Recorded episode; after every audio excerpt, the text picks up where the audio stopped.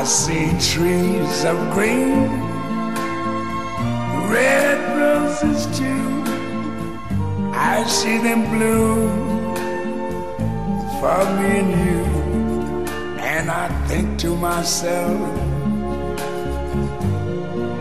what a wonderful world.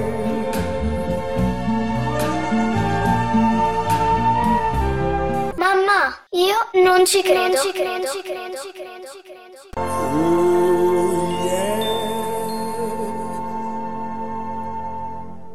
Cari amici, bentrovati per questa nuova puntata di Non ci credo. Gli anni 70 e 80 sono conosciuti nel nostro paese come gli anni di piombo, ma anche gli anni degli scandali. E oggi vorrei raccontarvi la storia di uno di questi, lo scandalo Italcasse. Detta così potrebbe sembrare che quella vicenda sia a sé stante, mentre in realtà è solo una costola di un comportamento generalizzato, di una piaga di corruzioni e di mazzette, di gente disonesta, che non è neanche il loro male maggiore, dal momento che si tratta di elementi rappresentativi della nazione, banchieri, industriali e ovviamente politici. In questa vicenda entreranno un sacco di personaggi di quel periodo che, solo apparentemente, non hanno molto a che fare con lo scandalo, mentre sono tutti importanti, a volte importantissimi, per capire come sono andate le cose. Sono Mino Pecorelli, il giornalista ucciso nel 79 perché ne sapeva troppo di troppe cose, Aldo Moro, che coi suoi memoriali ha detto a tutti quello che già pensavano dei suoi colleghi di partito, a cominciare da Giulio Andreotti, e poi Sindona, Calvi, i fratelli Caltagirone, il giudice Vitalone, Cesare Previti, in un'anticipazione delle malefatte all'ombra di Berlusconi e tanti altri. Dunque lo scandalo Italcasse si incastra in un periodo che di scandali ne vede parecchi, molti evidenti fin da subito, altri ben nascosti e saltati fuori solo anni più tardi. Due puntate fa vi ho raccontato uno di questi scandali, quello del petrolio del 1974. Adesso però occupiamoci di questa nuova vicenda che fa scrivere a Wikipedia nel 1977 l'Italcasse fu al centro di uno scandalo politico giudiziario. Gli intrecci sono davvero tanti e complicano moltissimo questo racconto. Io spero di riuscire a seguire un filo logico e a raccontare tutto quello che oggi ne sappiamo. Per questo è meglio, come sempre facciamo, cominciare dall'inizio. Prima però un accenno doveroso alle fonti usate per questa puntata. Sono numerose, alcune decisive per riempire di parole questa ora e mezza che ci aspetta. Ho preso spunto dagli archivi dei giornali più importanti, in particolare Repubblica e Il Sole 24 Ore, ma anche il Corriere della Sera, l'Unità, organo all'epoca ufficiale del defunto Partito Comunista Italiano. Una lettura davvero stimolante è stata quella della presentazione da parte della Lega Nord di Bossi del disegno di legge numero 4508, di cui parleremo tra poco, e poi gli atti del processo a Perugia per l'assassinio di Mino Pecorelli. Ci sono poi anche le solite informazioni spicciole, ad esempio le date e i nomi esatti, derivate da molti siti, tra i quali Wikipedia. Ecco, fatto questo doveroso elenco, possiamo adesso cominciare. Italcasse è il nome che viene dato negli anni 70 ad una banca, una banca particolare. Italcasse è una sorta di consorzio di istituti di credito, precisamente di casse di risparmio italiane, con in testa quella delle province lombarde che detiene quasi un quarto delle azioni. Ogni banca investe il denaro che i suoi clienti le affidano. Poi ciascuna avanza dei soldi ed è così che nel 1921 si decide di riunirli tutti e creare una superbanca che li gestisca nel modo più opportuno. Questa superbanca è Italcasse. Lo scandalo di cui ci occupiamo emerge nel 1977. Il fallimento della banca porta alla sua ricapitalizzazione e al cambio di nome Istituto di Credito delle Casse di Risparmio Italiane, in sigla ICCRI. Riprende la sua attività normale, diventando tra l'altro la prima ad investire verso la fine degli anni Ottanta su varie attività online che oggi fanno parte dell'home banking. termina l'attività in questa forma nel 2004. Possiamo affrontare la questione dello scandalo da vari punti di vista. Io voglio farlo analizzando un'iniziativa parlamentare della Lega Nord, quella di Umberto Bossi, che nel 1998 presenta un disegno di legge per attivare una commissione di inchiesta del Parlamento per capirci qualcosa su questa banca e sui suoi legami con il resto del mondo.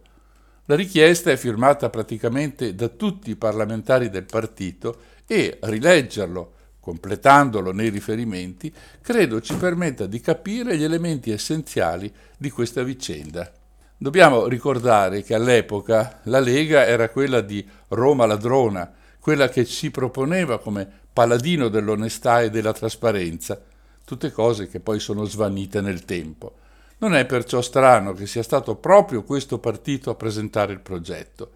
L'anima destrorsa dei leghisti trovava poi particolare terreno fertile nel fatto che il governo in carica era di sinistra, retto prima da Romano Prodi, poi da Massimo D'Alema, dopo la famosa staffetta del 1998. L'accusa che viene lanciata è che Italcasse abbia elargito molti soldi, parliamo di migliaia di miliardi di lire dell'epoca, alla democrazia cristiana, ai partiti di centro-sinistra, alla loggia P2 di Licio Gelli. Nella presentazione si fanno nomi e cognomi, come vedremo nel corso di questa serata. I finanziamenti sono, per usare un'espressione dolce, allegri, con indirizzi di destinazione ben precisi. Arrivano, tanto per cominciare, ad industriali pieni di debiti, come Nino Rovelli, proprietario della SIR, Società Italiana Resine, il terzo gruppo chimico italiano dopo Eni e Montedison in quegli anni 70, con ben 13.000 dipendenti. Rovelli vuol far crescere la sua azienda e quindi accetta finanziamenti dallo Stato che usa banche come IMI, l'Istituto Mobiliare Italiano, che negli anni 70 aveva in mano la gestione dei fondi governativi dedicati allo sviluppo della ricerca industriale. La maggioranza delle azioni dell'IMI erano della Cassa Depositi e Prestiti, quindi del governo, attraverso il Ministero dell'Economia e delle Finanze. L'altra banca che erogava gli aiuti a Rovelli e soci era l'ICIPU, Istituto di Credito per le Imprese di Pubblica Utilità, un istituto che chiude nel 1980 per fallimento, invischiato com'è in losche vicende come quella appunto della SIR. Rovelli investe i soldi in particolare in Sardegna, dove crea il polo petrolchimico di Porto Torres.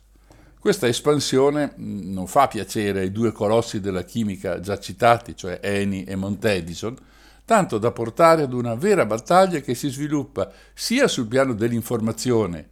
Rovelli all'epoca è proprietario di due quotidiani, La Nuova Sardegna e l'Unione Sarda, ma anche su quello politico.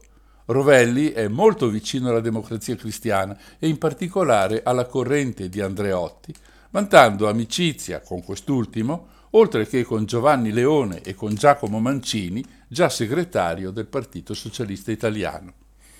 Negli anni 70 cominciano per Rovelli un sacco di problemi economici che lo costringono a cedere la proprietà della SIR ad un consorzio di banche che hanno il compito di salvare l'azienda. Lui se ne va in Svizzera con la famiglia e là muore di infarto nel 1990.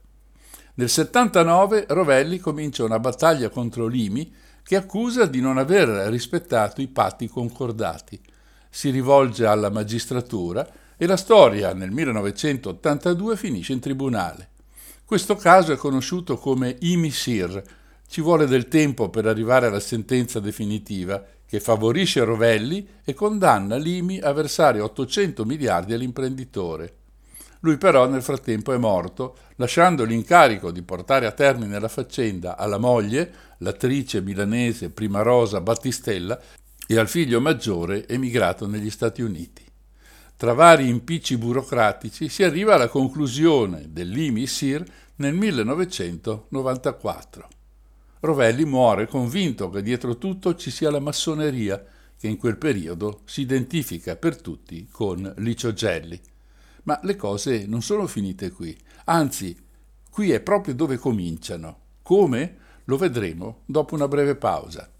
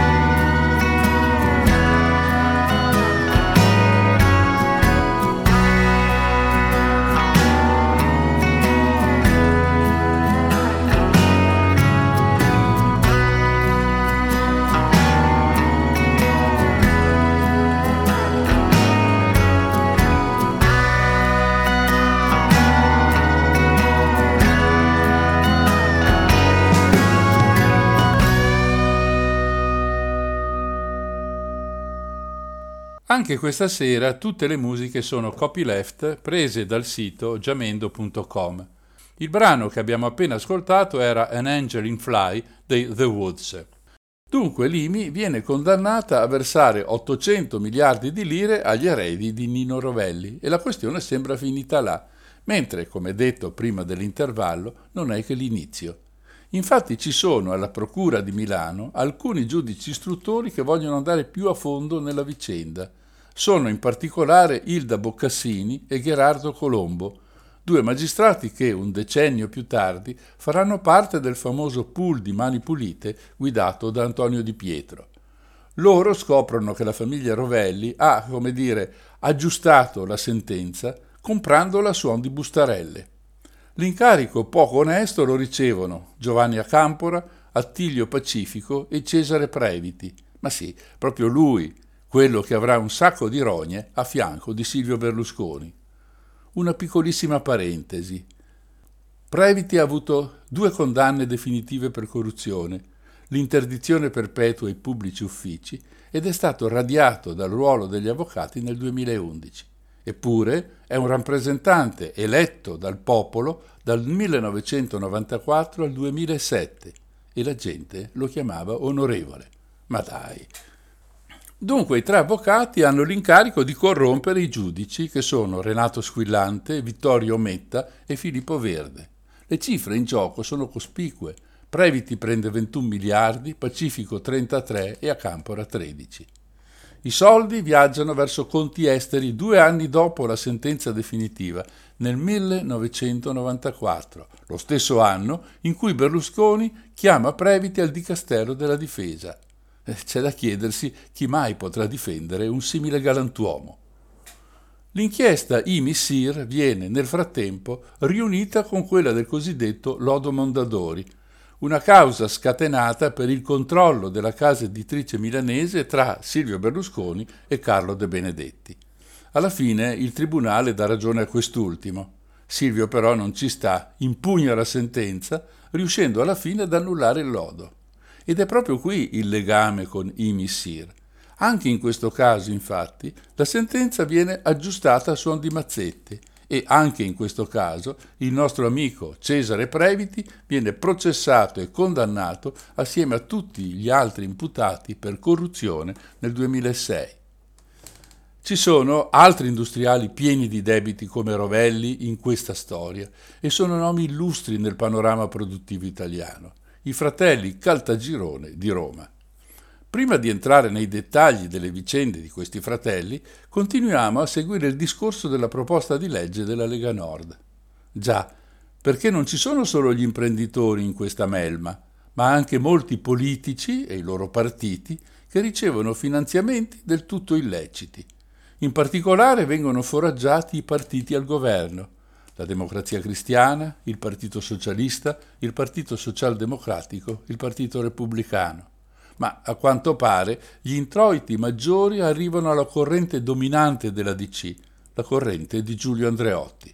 Per farlo vengono creati dei fondi neri nascosti e assolutamente vietati. Il marcio in Italcasse è dappertutto, è ovunque si guardi con attenzione ad esempio il trattamento economico dei suoi manager, pagati uno sproposito anche per quei tempi. Tra questi spicca l'ex direttore generale Francesco Arcaini, un nome da tenere a mente perché avremo modo di parlare presto di lui. Il casino salta fuori con il crack della banca finanziaria di Michele Sindona. Eh, credo non ci sia bisogno di ricordare chi è stato Sindona, uno spregiudicato finanziere d'assalto che ha usato tutti i metodi possibili soprattutto illeciti, per diventare uno dei più potenti banchieri del mondo. Alle sue spalle si sono mosse la malavita organizzata, il Vaticano dello IOR, i servizi segreti, Cosa Nostra e la P2 di Licio Gelli. Come è noto, viene ucciso con un caffè avvelenato nel carcere di Voghera. Dunque, nel 1977 Sindona è in cattive acque e allora si rivolge a Gelli, che gli era stato presentato dal generale Vito Miceli, capo dei servizi segreti italiani.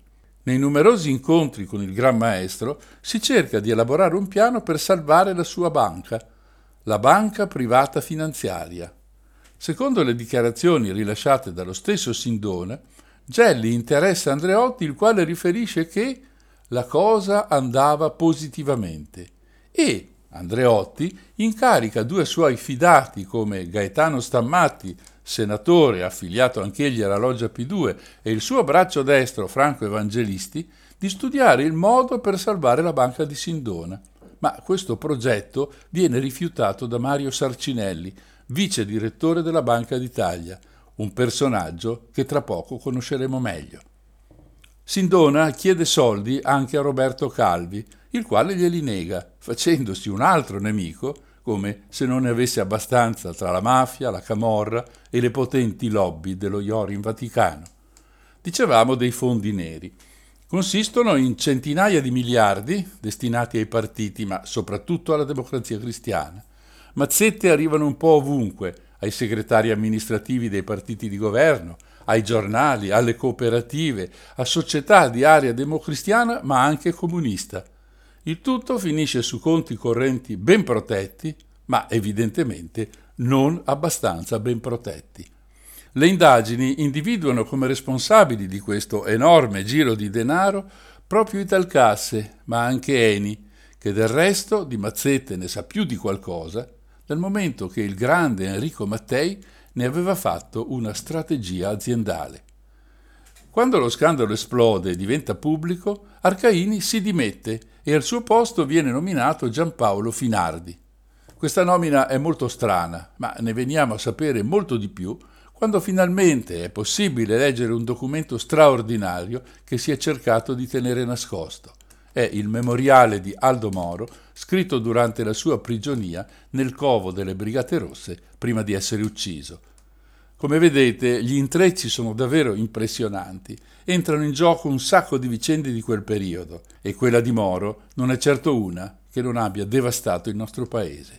Un po' di pazienza e poi vedremo cosa dice il memoriale di Aldo Moro a questo riguardo.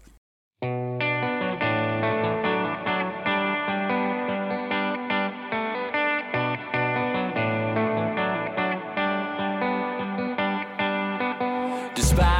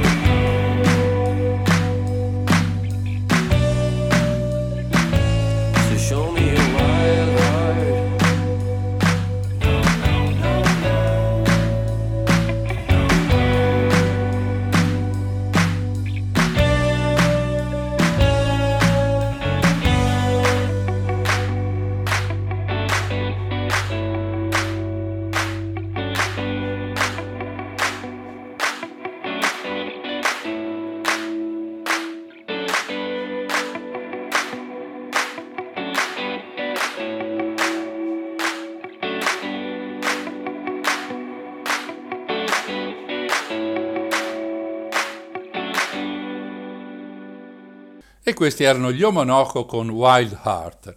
Non ci credo ha dedicato alcune puntate all'affare Moro, alla sua prigionia, alla rinuncia a liberarlo da parte dei vertici della democrazia cristiana e ai famosi memoriali, attorno ai quali ancora oggi c'è un fitto mistero.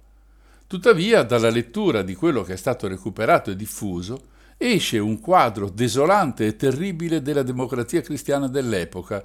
Eh, ricordo che Moro è prigioniero delle Brigate Rosse nella primavera del 1978. In particolare, la figura di Andreotti appare dalle rivelazioni dello statista pugliese come quella di uno che, virgolette, ha il potere di tutelare gli interessi pubblici, ma usa questo potere per tutelare invece gli interessi più privati del mondo. Chiuse le virgolette. I riferimenti di Moro sono numerosi in questo senso e si mescolano nella sua analisi i nomi di Sindona, di Italcasse, di Arcaini, Caltagirone e ci sono le rivelazioni sugli interessi di Andreotti nelle banche, nei servizi segreti, nella loggia di Gelli. Che Andreotti abbia finito la sua vita come senatore a vita invece che in un carcere di massima sicurezza rimane un grande mistero italiano. Ma torniamo alla sostituzione di Arcaini con Finardi. Secondo Moro, la successione ad Arcaini viene trattata direttamente dai fratelli Caltagirone, con il beneplacito della Presidenza del Consiglio, cioè di Andreotti. Lo stesso Finardi dichiara di essere stato nominato perché pressato da autorevoli intermediari. A spingere perché salga al vertice della banca sono in particolare Flaminio Piccoli, della corrente di Aldo Moro, e Franco Evangelisti. Finardi dura pochi mesi a capo di Talcasse, Giusto il tempo per sistemare gli enormi debiti dei fratelli Caltagirone con un giro di soldi tale che alla fine quel debito risulta di gran lunga ridotto ad appena, eh, chiedo scusa ma il termine appena è usato dallo stesso Finardi, ad appena 100 miliardi di lire. Resta da chiedersi come mai i fratelli Caltagirone abbiano un simile potere, ma di questo parleremo più avanti. Nonostante le amicizie e le protezioni, Italcasse non ha ancora finito di soffrire. Interviene infatti la Banca d'Italia che comincia una serie di controlli che portano a risultati sorprendenti. Si parte dalla questione delle obbligazioni dell'Enel. Per ogni obbligazione venduta dall'ente elettrico, Italcasse fa guadagnare ai partiti di governo una certa percentuale. E non si tratta di spiccioli. La prima emissione del 65 frutta una mazzetta di 5 miliardi e l'ultima, quella del 74, 2 miliardi e mezzo. Gli ispettori della Banca d'Italia vanno molto in profondità nella loro indagine e saltano fuori i soldi versati nel periodo 72-74, 510 milioni alla DC, 340 milioni alla Voce Repubblicana, organo di stampa del Partito Repubblicano, 230 milioni al Partito Socialista, 60 al Socialdemocratico. E poi ci sono i privati, Arcaini incassa nello stesso periodo 180 milioni.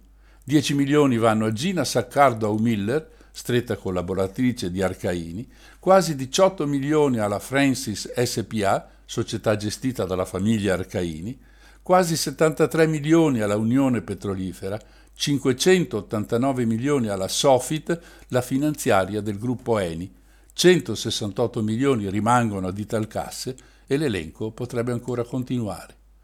Queste notizie dovrebbero creare una specie di rivoluzione contro tutti quelli che hanno ricevuto indebitamente i soldi. Invece succede una cosa molto strana. La stampa mette sotto accusa la Banca d'Italia per non aver esercitato un controllo sufficiente sulle attività illecite dell'Italcasse. Le accuse pesanti dei media portano ad un'inchiesta e si cominciano a sentire i testimoni, tra i quali il vice direttore generale della Banca d'Italia, il già citato Mario Sarcinelli. Ma qui dobbiamo fermarci un attimo e fare un piccolo passo indietro per chiarire meglio questa vicenda. C'è un altro personaggio importante che entra in scena nel nostro racconto. È Mino Pecorelli, al quale ho dedicato moltissimo spazio in questa trasmissione e di cui avremo modo di parlare anche più avanti. Dunque, Pecorelli è uno di quei giornalisti senza peli sulla lingua con una sfilza enorme di infiltrati in ogni ambiente, della politica, delle organizzazioni di controllo, ad esempio il generale dalla Chiesa, dei servizi segreti e della finanza. Lui sa molte cose sui rapporti tra Andreotti, uno dei suoi bersagli preferiti è l'Italcasse. Così nel numero del 14 ottobre 1977 intitola un pezzo sulla sua rivista OP Presidente Andreotti, a lei questi assegni, chi glieli ha dati? E nell'interno elenca addirittura le matrici degli stessi assegni, facendo capire chiaramente che provengono in modo illecito proprio da Italcasse.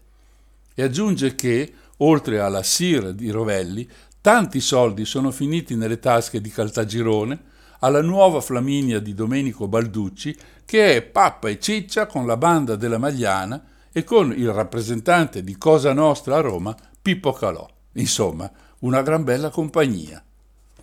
L'attacco su questo tema, Pecorelli non lo porterà mai a termine, poiché verrà assassinato prima di poterlo fare, ammesso che volesse farlo davvero. Avremo modo comunque di chiarire tra poco anche questa faccenda. Secondo Pecorelli, anche Arcaini, oltre a Moro, realizza un dossier accusatorio a tutela propria dei figli. Del resto ha guidato per vent'anni Italcasse e ha unto e oliato mille ruote, come abbiamo già visto. Di scheletri nell'armadio se ne intende e come. Torniamo alla Banca d'Italia. Il governatore è Paolo Baffi, da tutti ritenuto persona onesta e competente, un vero galantuomo tutte qualità che in certi ambienti possono dare molto fastidio. Vediamo come sono andate le cose. Tre giorni dopo la morte di Pecorelli, il 23 marzo del 79, il segretario generale del presidente Pertini, Antonio Maccanico, scrive nei suoi diari, aperte virgolette, ho ricevuto Giovanni De Matteo, il quale mi ha informato della proposta di un suo sostituto di procedere contro Baffi e Sarcinelli. Sono rimasto allibito ho informato il Presidente, la Malfa e Baffi. Ho un gran sospetto che vi sia un legame con l'affare Caltagirone, cioè che si voglia premere su Baffi e Sarcinelli perché questi divengano più arrendevoli di fronte al caso Caltagironi Talcasse. Chiuse le virgolette. Giovanni De Matteo è il capo della Procura di Roma. Ugo Lamalfa, che morirà tre giorni dopo questa informazione, è il ministro del bilancio e programmazione economica. Il giorno dopo Sarcinelli viene arrestato e Paolo Baffi viene incriminato per interesse privato in atti d'ufficio e favoreggiamento, per non aver trasmesso all'autorità giudiziaria una relazione degli ispettori che ci stavano lavorando dall'anno precedente. È come una bomba, perché si tratta del personaggio più importante del panorama bancario del momento. A tutti risulta chiaro che l'azione arriva dai vertici politici, affaristici e giudiziari e il motivo vero è che i due hanno appena fatto sciogliere il consiglio di amministrazione di Italcasse, il più importante istituto di credito dominato dal potere democristiano. Baffi e Sarcinelli, infatti, si accorgono che ci sono istituti di credito che sono dei veri e propri covi malfattori. Gli ispettori vengono spediti ovunque per raccogliere prove di queste malversazioni. L'ispezione, forse decisiva per le sorte dei due alti dirigenti della Banca d'Italia, avviene poco prima di Ferragosto del 77. Riguarda i fratelli Caltagirone, Italcasse, Arcaini e il suo successore. Qui però è necessario fare un'altra pausa e chiarire come entrano i Caltagirone in questa faccenda.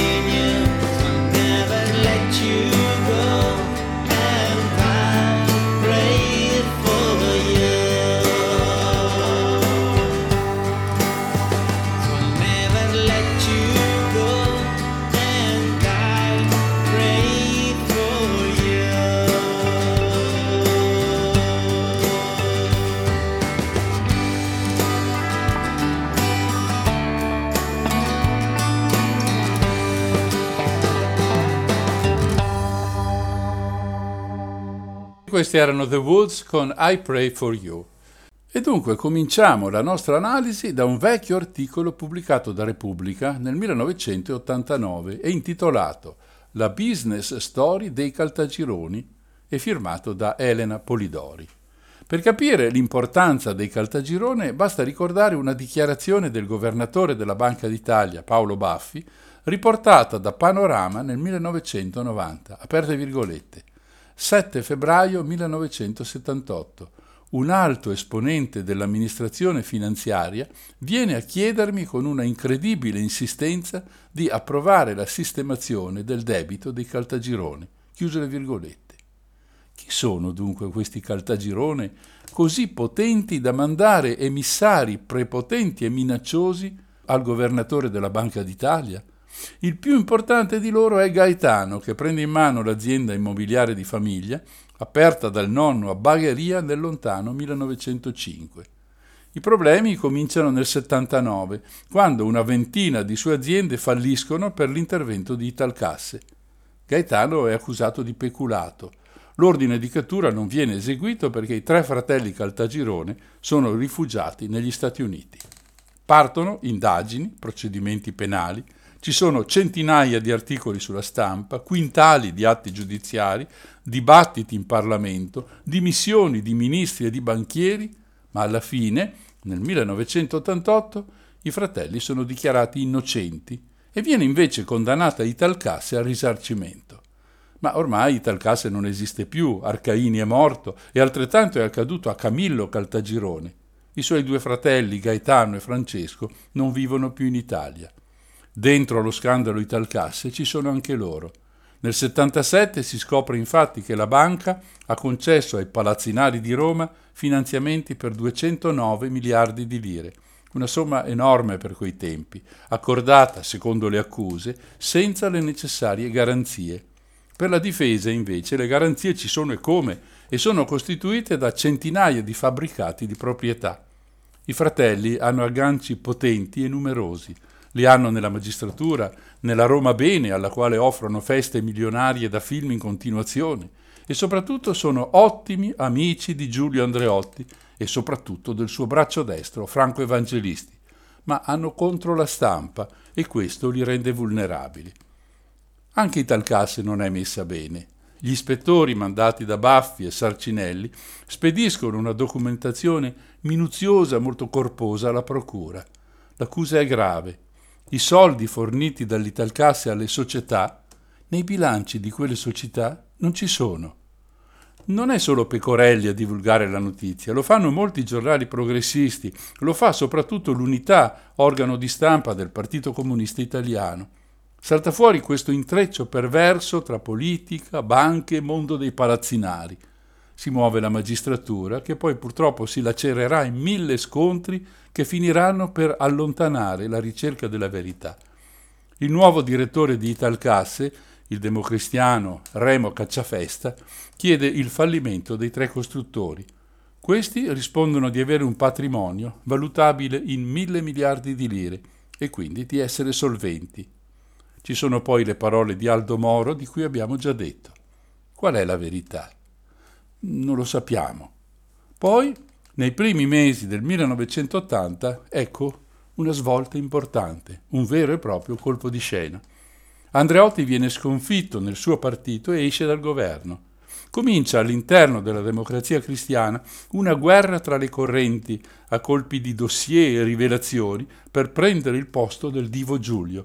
Ed è in questo marasma che il più fedele servo di Andreotti fa una mossa pazzesca, degna del più autentico kamikaze.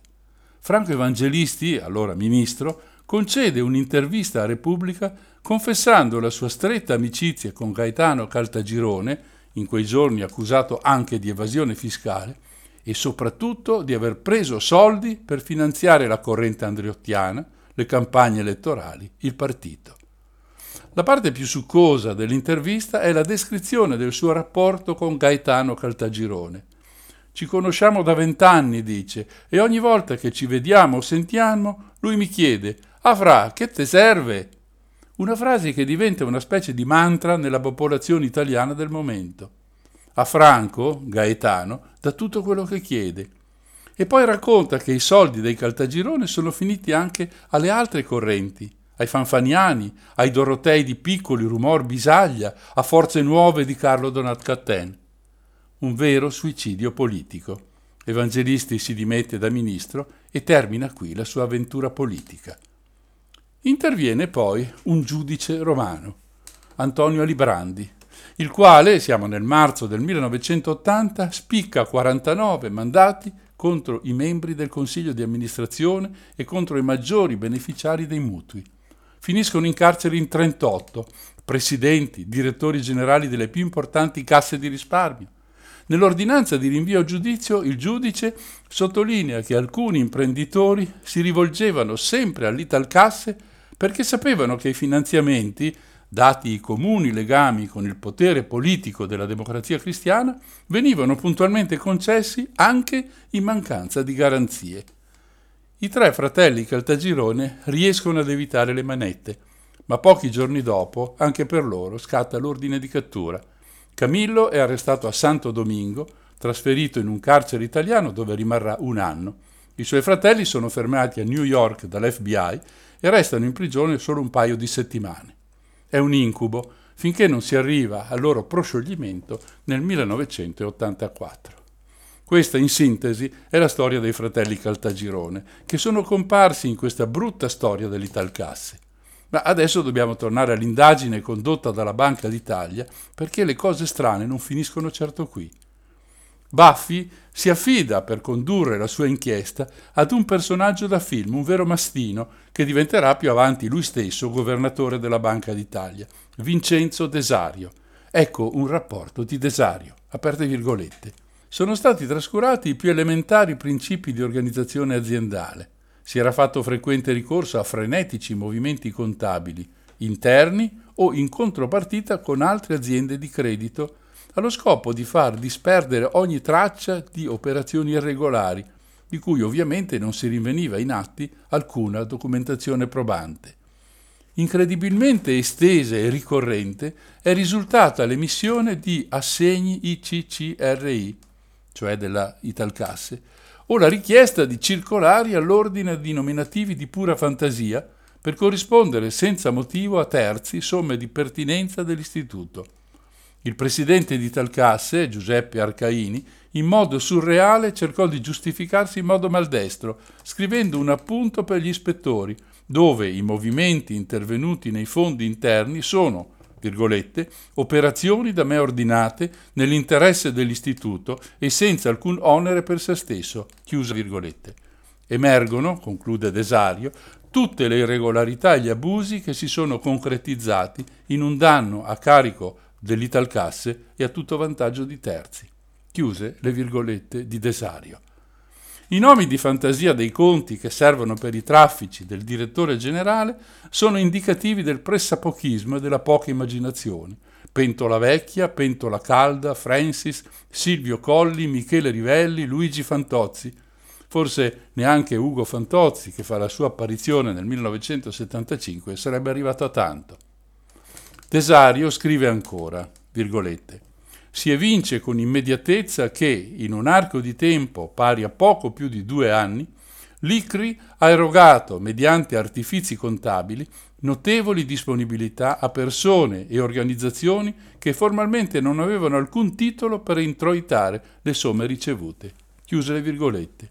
Baffi, ricevuta la relazione, dopo aver consultato gli uffici legali della banca, chiede al ministro del Tesoro il commissariamento dell'Italcasse e lo scioglimento del Consiglio di amministrazione.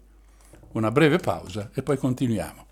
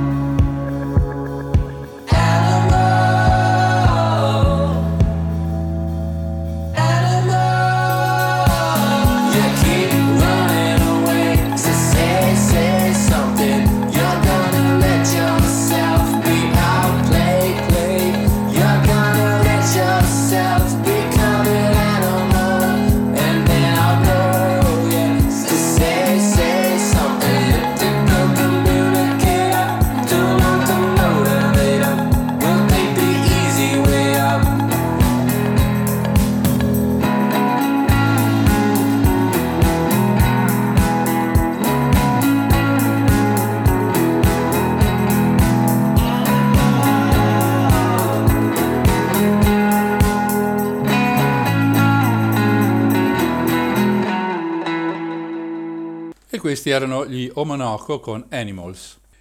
Ma non c'è solo Desario che scrive dell'Italcasse, lo fa anche Aldo Moro nelle sue lettere dalla prigione. Leggiamo un passaggio, virgolette. E lo sconcio dell'Italcasse? E le banche lasciate per anni senza guida qualificata, con la possibilità anche perciò di esposizioni indebite, delle quali non si sa quando ritorneranno e anzi se ritorneranno. È un intreccio inestricabile nel quale si deve operare con la scure.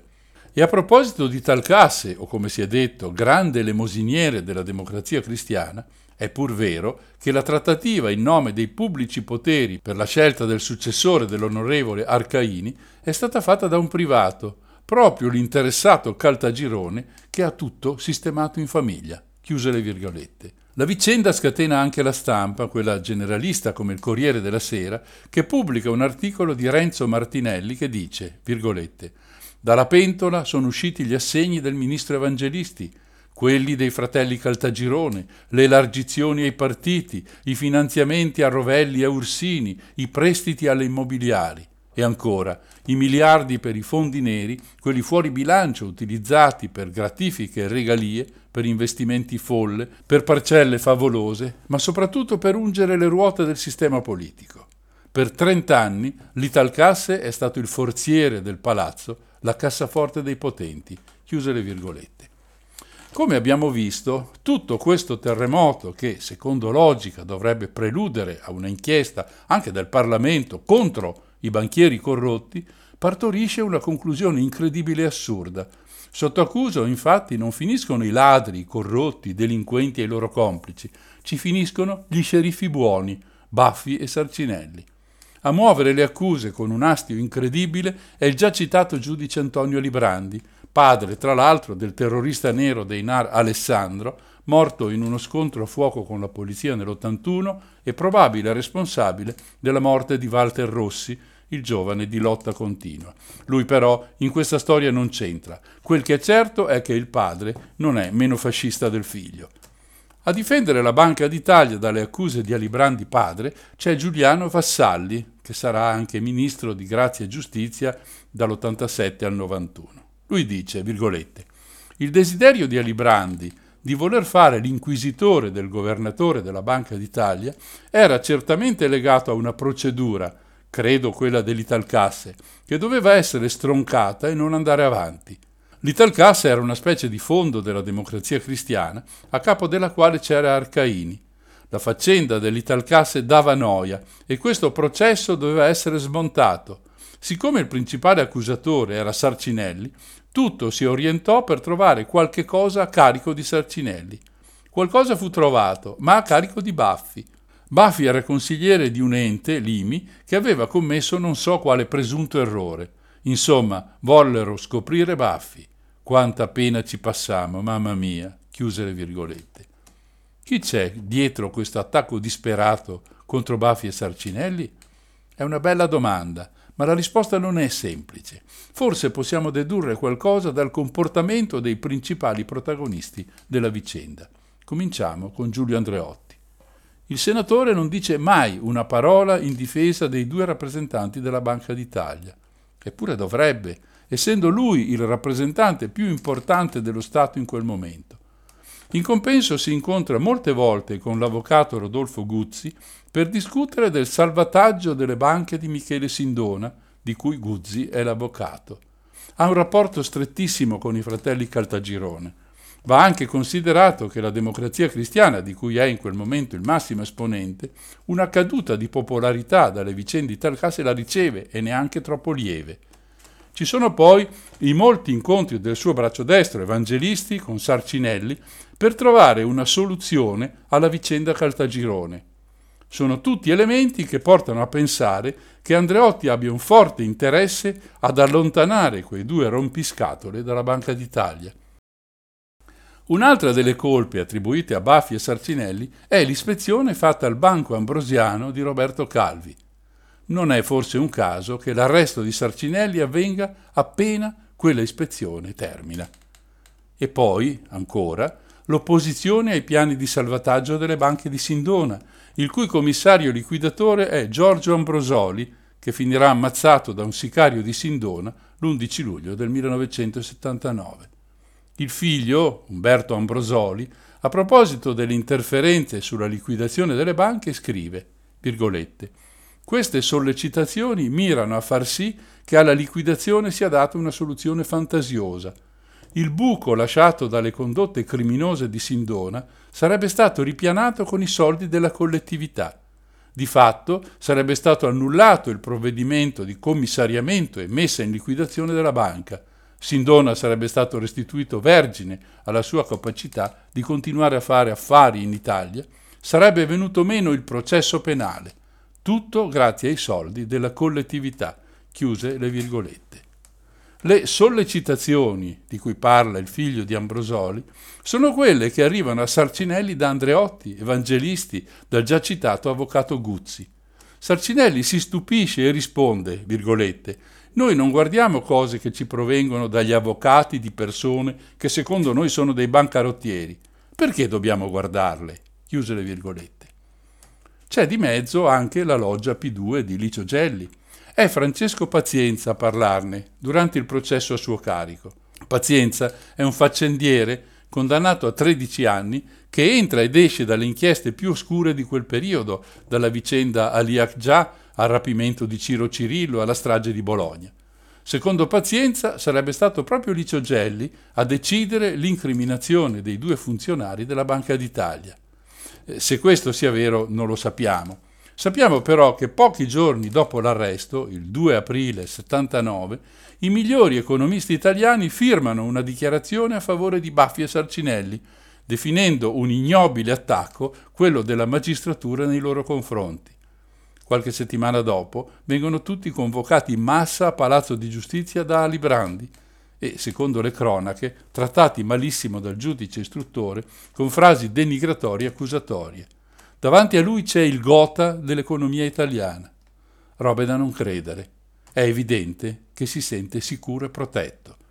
Si arriva così al 1981, quando Baffi e Sarcinelli vengono scagionati da tutte le accuse il Presidente della Repubblica Carlo Azeglio Ciampi proporrà dieci anni dopo questa vicenda a Paolo Baffi di riprendere il suo ruolo di governatore, ma l'economista rifiuta per paura che il suo ruolo venga in qualche modo ostacolato dalle vicende giudiziarie passate.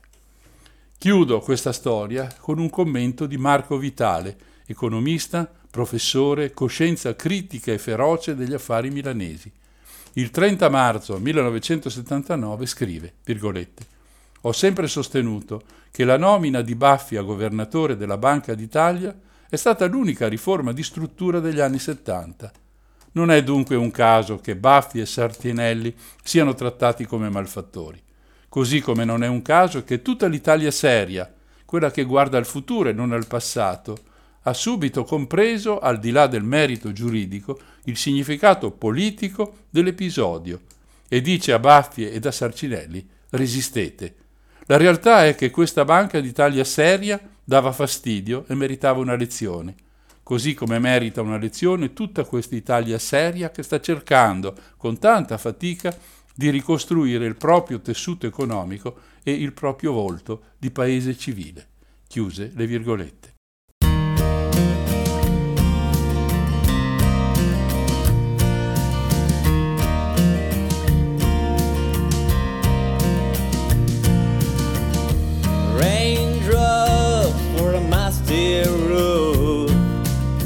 Around the drain they went to die. My grow old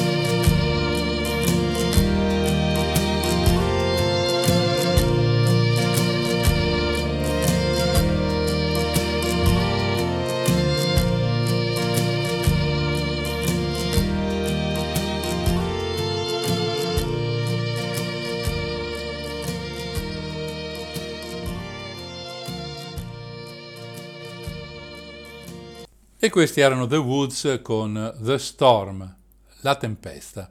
Torniamo adesso a parlare di Mino Pecorelli. Abbiamo già visto come abbia rivelato la storia degli assegni arrivati ad Andreotti, ma quello che adesso vi racconto è molto curioso. Abbiamo detto che Pecorelli afferma di essere in possesso delle matrici degli assegni e di volerli pubblicare, con una copertina DOP che non lascerà alcun dubbio sul coinvolgimento del divo Giulio. Il 24 gennaio del 1979 due mesi prima dell'assassinio del giornalista, Mino Pecorelli viene invitato a cena. Ha appuntamento presso la Casa Piemontese, un locale molto chic a Roma, facente parte di un club privato molto esclusivo che conta tra i suoi soci i nomi più importanti dell'epoca, perfino Oscar Luigi Scalfaro, deputato per tutta la vita nelle file della democrazia cristiana, ministro un gran numero di volte e futuro presidente della Repubblica. Oh, lui in questa storia non c'entra niente, è solo per capire il tipo di personaggi che frequentano quel locale. Ad invitare Pecorelli è il vicepresidente del circolo, Walter Bonino, che fa accomodare i suoi ospiti in una saletta riservata. Non ci sono altri avventori, il circolo per chiunque altro è chiuso. Alla sua destra siede il personaggio più importante della serata, Claudio Vitalone, magistrato finito più volte sotto processo, ma sempre uscito innocente.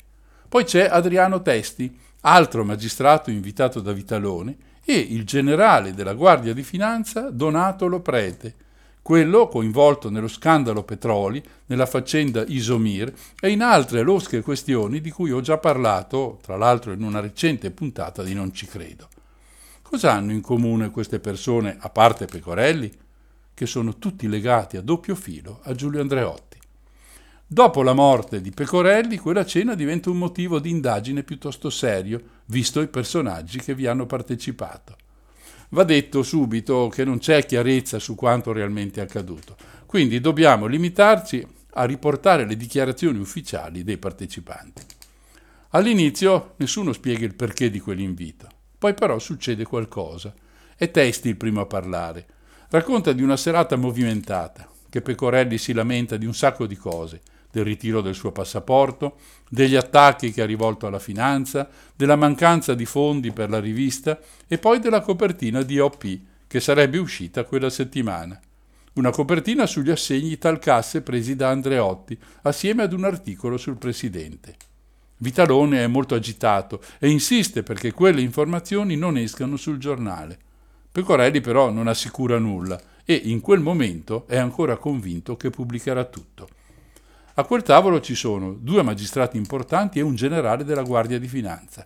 Per 15 anni nessuno svelerà il segreto di cosa si sia davvero detto quella sera. Poi Pecorelli viene ammazzato e dalle indagini salta fuori anche la cena e qualcuno fa il nome di Vitalone come possibile coinvolto nell'omicidio. Allora il magistrato si presenta spontaneamente per fare alcune dichiarazioni. Dice che proprio in quell'occasione ha appreso con stupore che Pecorelli veniva finanziato da Franco Evangelisti, il più stretto collaboratore, amico e fedelissimo di Andreotti. Pecorelli si lamenta che le sovvenzioni sono via via calate fino a scomparire.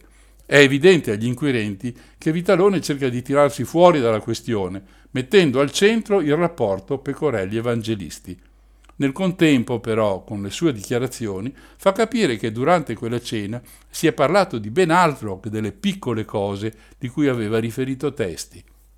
15 anni dopo quella cena, il 24 febbraio 1994, Testi, Bonino e Loprete vengono raggiunti da un avviso di garanzia per il reato di aver reso false dichiarazioni al pubblico ministero di Perugia.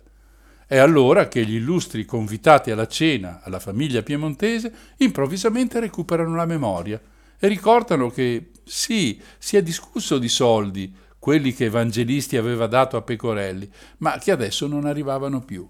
Il primo a parlare è Bonino, che in una lunghissima deposizione racconta come si sono svolti i fatti e racconta di una strana, per lui, animosità del generale Loprete verso Pecorelli, con ogni probabilità legata alla conoscenza da parte del giornalista del retroscena dello scandalo Italcasse e dello scandalo Petroli. E poi saltano fuori i famosi soldi pagati da evangelisti, molti soldi, 300 milioni, con Vitalone che casca dalle nuvole. Anche di questo Bonino si stupisce e ricorda che Vitalone gli aveva chiesto come fare a contattare Pecorelli, al che Bonino aveva risposto che, essendo lui un caro amico di Andreotti, non poteva avere difficoltà, visto che il braccio destro del presidente, l'onorevole Evangelisti, aveva colloqui costanti e duraturi con il giornalista Molisano. A proposito della famosa copertina accusatoria nei confronti di Andreotti, Bonino è convinto che Vitalone abbia riferito, subito dopo la cena, i discorsi a Evangelisti e questi al presidente Andreotti. Del resto, lo stesso Vitalone è amico stretto di Andreotti, tanto da essere stato attaccato più volte per un uso strumentale della giustizia, in particolare in riferimento al golpe borghese. Bonino poi ricorda un particolare interessante.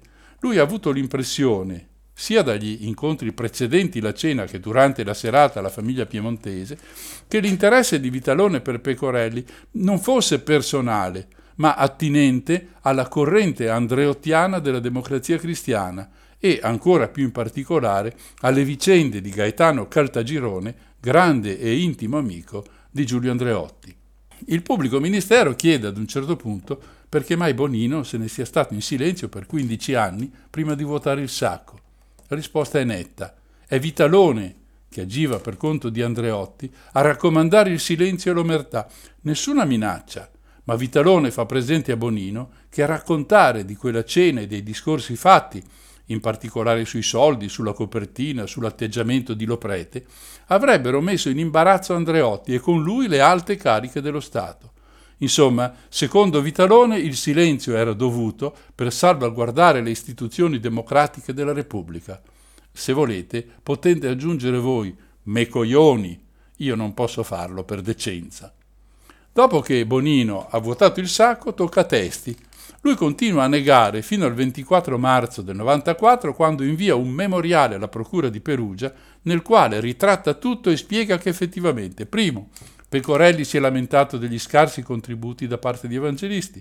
Secondo, Pecorelli ha preannunciato un attacco ad Andreotti per la questione degli assegni, quelli legati agli scandali Italcasse e Petroli. Terzo, Vitaloni ha invitato il giornalista a desistere dalla pubblicazione. Quarto, le ragioni vere della cena sono quelle di tentare di conciliare Pecorelli con Vitalone e Loprete, criticati sulle pagine della rivista OP. L'anno prima di queste dichiarazioni era stata sentita, sempre a Perugia, anche la sorella Rosita di Mino Pecorelli. Aveva raccontato quello che sapeva e le confidenze che tra fratelli si fanno. Il giorno della sua morte, dice Rosita, era contento perché aveva raggiunto un accordo con il gruppo di Andreotti nella persona di Franco Evangelisti. Una promessa che la rivista, che non navigava affatto in buone acque dal punto di vista economico, sarebbe stata stampata da Ciarrapico, altro amicone di Andreotti, a Cassino, a prezzi decisamente inferiori a quelli attuali. Insomma, si prospetta alla data del 20 marzo una soluzione per la rivista, con maggiori introiti pubblicitari e minori spese. Non se ne farà nulla, perché quello stesso giorno termina la vita di Carmine Pecorelli, detto Mino. While I'm making moves Well, I've been coming closer to the end of these old dead empty streets. As you take your stand, well, maybe understanding.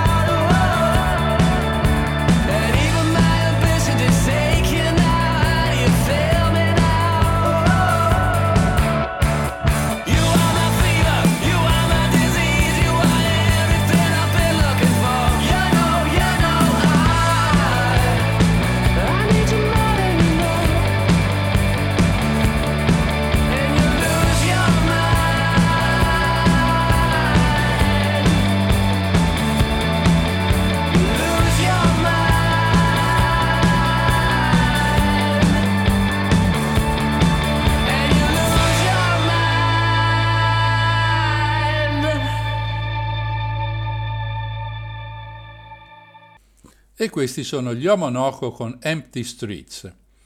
La vicenda di Talcasse è molto istruttiva per noi che la vediamo da lontano, inserita in un periodo storico che ne anticipa altri, ancora più rumorosi, per la vita pubblica di questo nostro paese. A proposito delle tristi vicissitudini sofferte da Sarcinelli e Baffi, è interessante rileggere quello che l'ex governatore pensava e scriveva. Lui non capiva quale rapporto ci potesse essere tra fare il proprio dovere secondo la legge, eh, quella scritta nei testi e quella dettata dalla morale, e ritrovarsi addosso un mare di nemici agguerritissimi, magistrati e governanti, anche di grande spessore e importanza.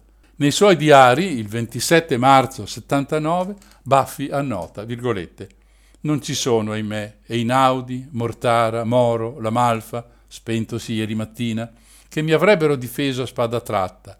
Parri è malato, i vecchi sono deboli, anche in ragione della scomparsa degli amici. Chiuse le virgolette. Già, i grandi vecchi che hanno fatto dell'onore, del proprio onore, della saggezza e della virtù, bandiere da sventolare con orgoglio. Eugenio Scalfari scriverà a questo riguardo Il potente ha sconfitto un uomo e il paese delle persone per bene ha assistito a questo delitto senza alcuna apprezzabile reazione. È questo il sistema che porta ad un potere che puzza di regime lontano un miglio. Quando qualcuno si mette di traverso ad un'opera malandrina va tolto di mezzo. Ci sono sistemi diversi per farlo. A volte quattro colpi di pistola chiudono la faccenda, come nel caso di Mino Pecorelli, freddato nella sua auto il 20 marzo 79. Altre volte questo non si può proprio fare per lo spessore e il nome degli avversari da eliminare. E allora ecco tirar fuori vecchie pratiche del tutto irrilevanti per incastrare delle brave persone come per l'appunto Sarcinelli e Baffi. Sì, lo so che sembra di ascoltare le trame di un sacco di film di spionaggio, Solo che là quasi sempre i buoni riescono a vincere, a dimostrare che loro sono quelli dalla parte della ragione. Nella vita reale questo capita purtroppo molto, ma molto raramente. La testimonianza di tutto ciò è proprio quella dello scandalo Italcasse. Alla fine nessuno è finito dentro, neppure i politici di minore rilevanza, quelli dei quali nessuno oggi ricorda il nome, anzi è assai probabile che abbiano fatto carriera nei rispettivi partiti.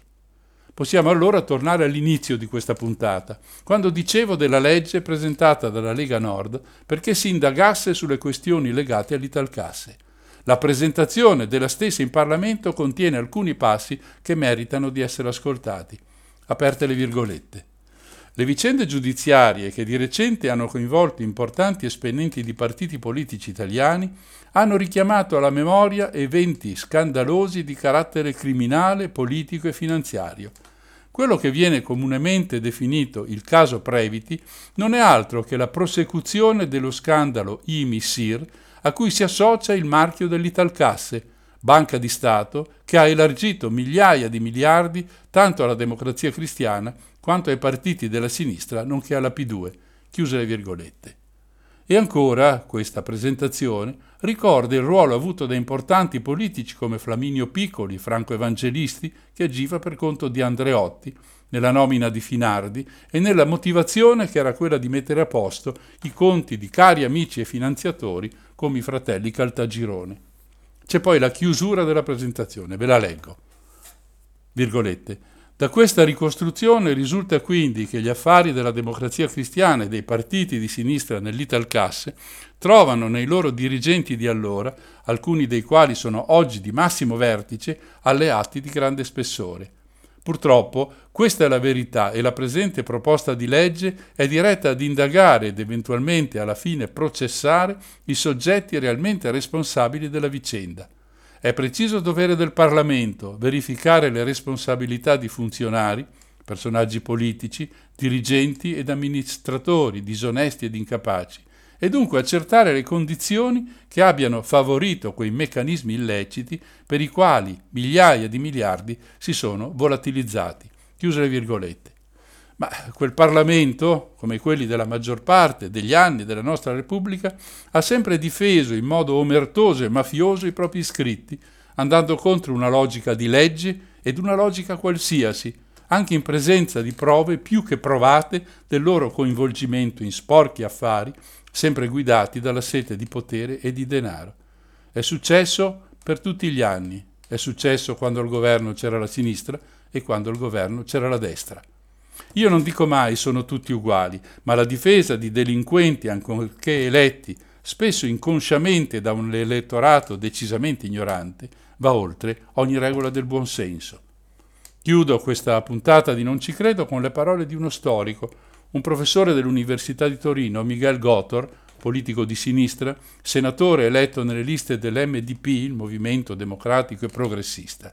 Qui non è nelle vesti politiche, ma in quelle di saggista e dice, virgolette, con la vicenda dell'Italcasse si entra 15 anni prima di Tangentopoli dentro le dinamiche di funzionamento del sistema di potere nazionale, vale a dire l'intreccio endemico tra politica e mondo imprenditoriale, dimensione privata e funzione pubblica, cricca e libero mercato. Chiuse le virgolette.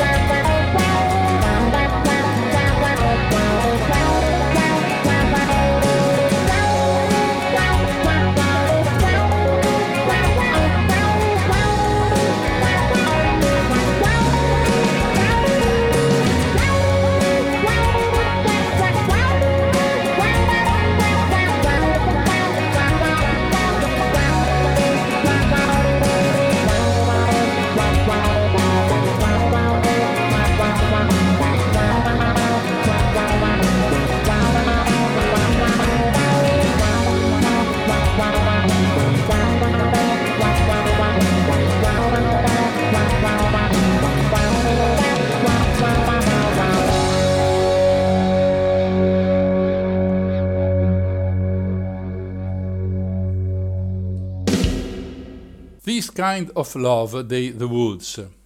È tutto per questa sera. Abbiamo cercato di ripercorrere le vicende legate allo scandalo Italcasse, che ha inglobato un sacco di altre vicende degli anni 70 e 80 della Repubblica Italiana. Nonostante le ramificazioni siano tante e intricate, spero di aver reso l'idea di cosa è stato e dei motivi che hanno spinto le persone ad agire come hanno agito. La sensazione che resta studiando questa vicenda è l'amara consapevolezza che l'azione di questi personaggi avviene inevitabilmente senza alcuna vergogna. Ci sono molti libri e documenti in rete sull'argomento. Chi volesse approfondire non farà certo fatica a farlo. Questa puntata andrà ancora in onda in replica tra due domeniche alle 16.50. Adesso non cambiate frequenza perché tra poco ci sarà una nuova puntata di Infinitamente Blues. Con Silvia esploreremo la musica spagnola, partendo, come è doveroso per quel paese, dal flamenco per arrivare fino ai giorni nostri. Crediamo sia interessante e le musiche ovviamente sono bellissime. Vi aspettiamo se state ascoltando la puntata di martedì alle 22.30. È proprio tutto. Vi lascio con Spirit Walk di The Mind Orchestra. Da Mario il solito affettuoso saluto. Beautiful lady.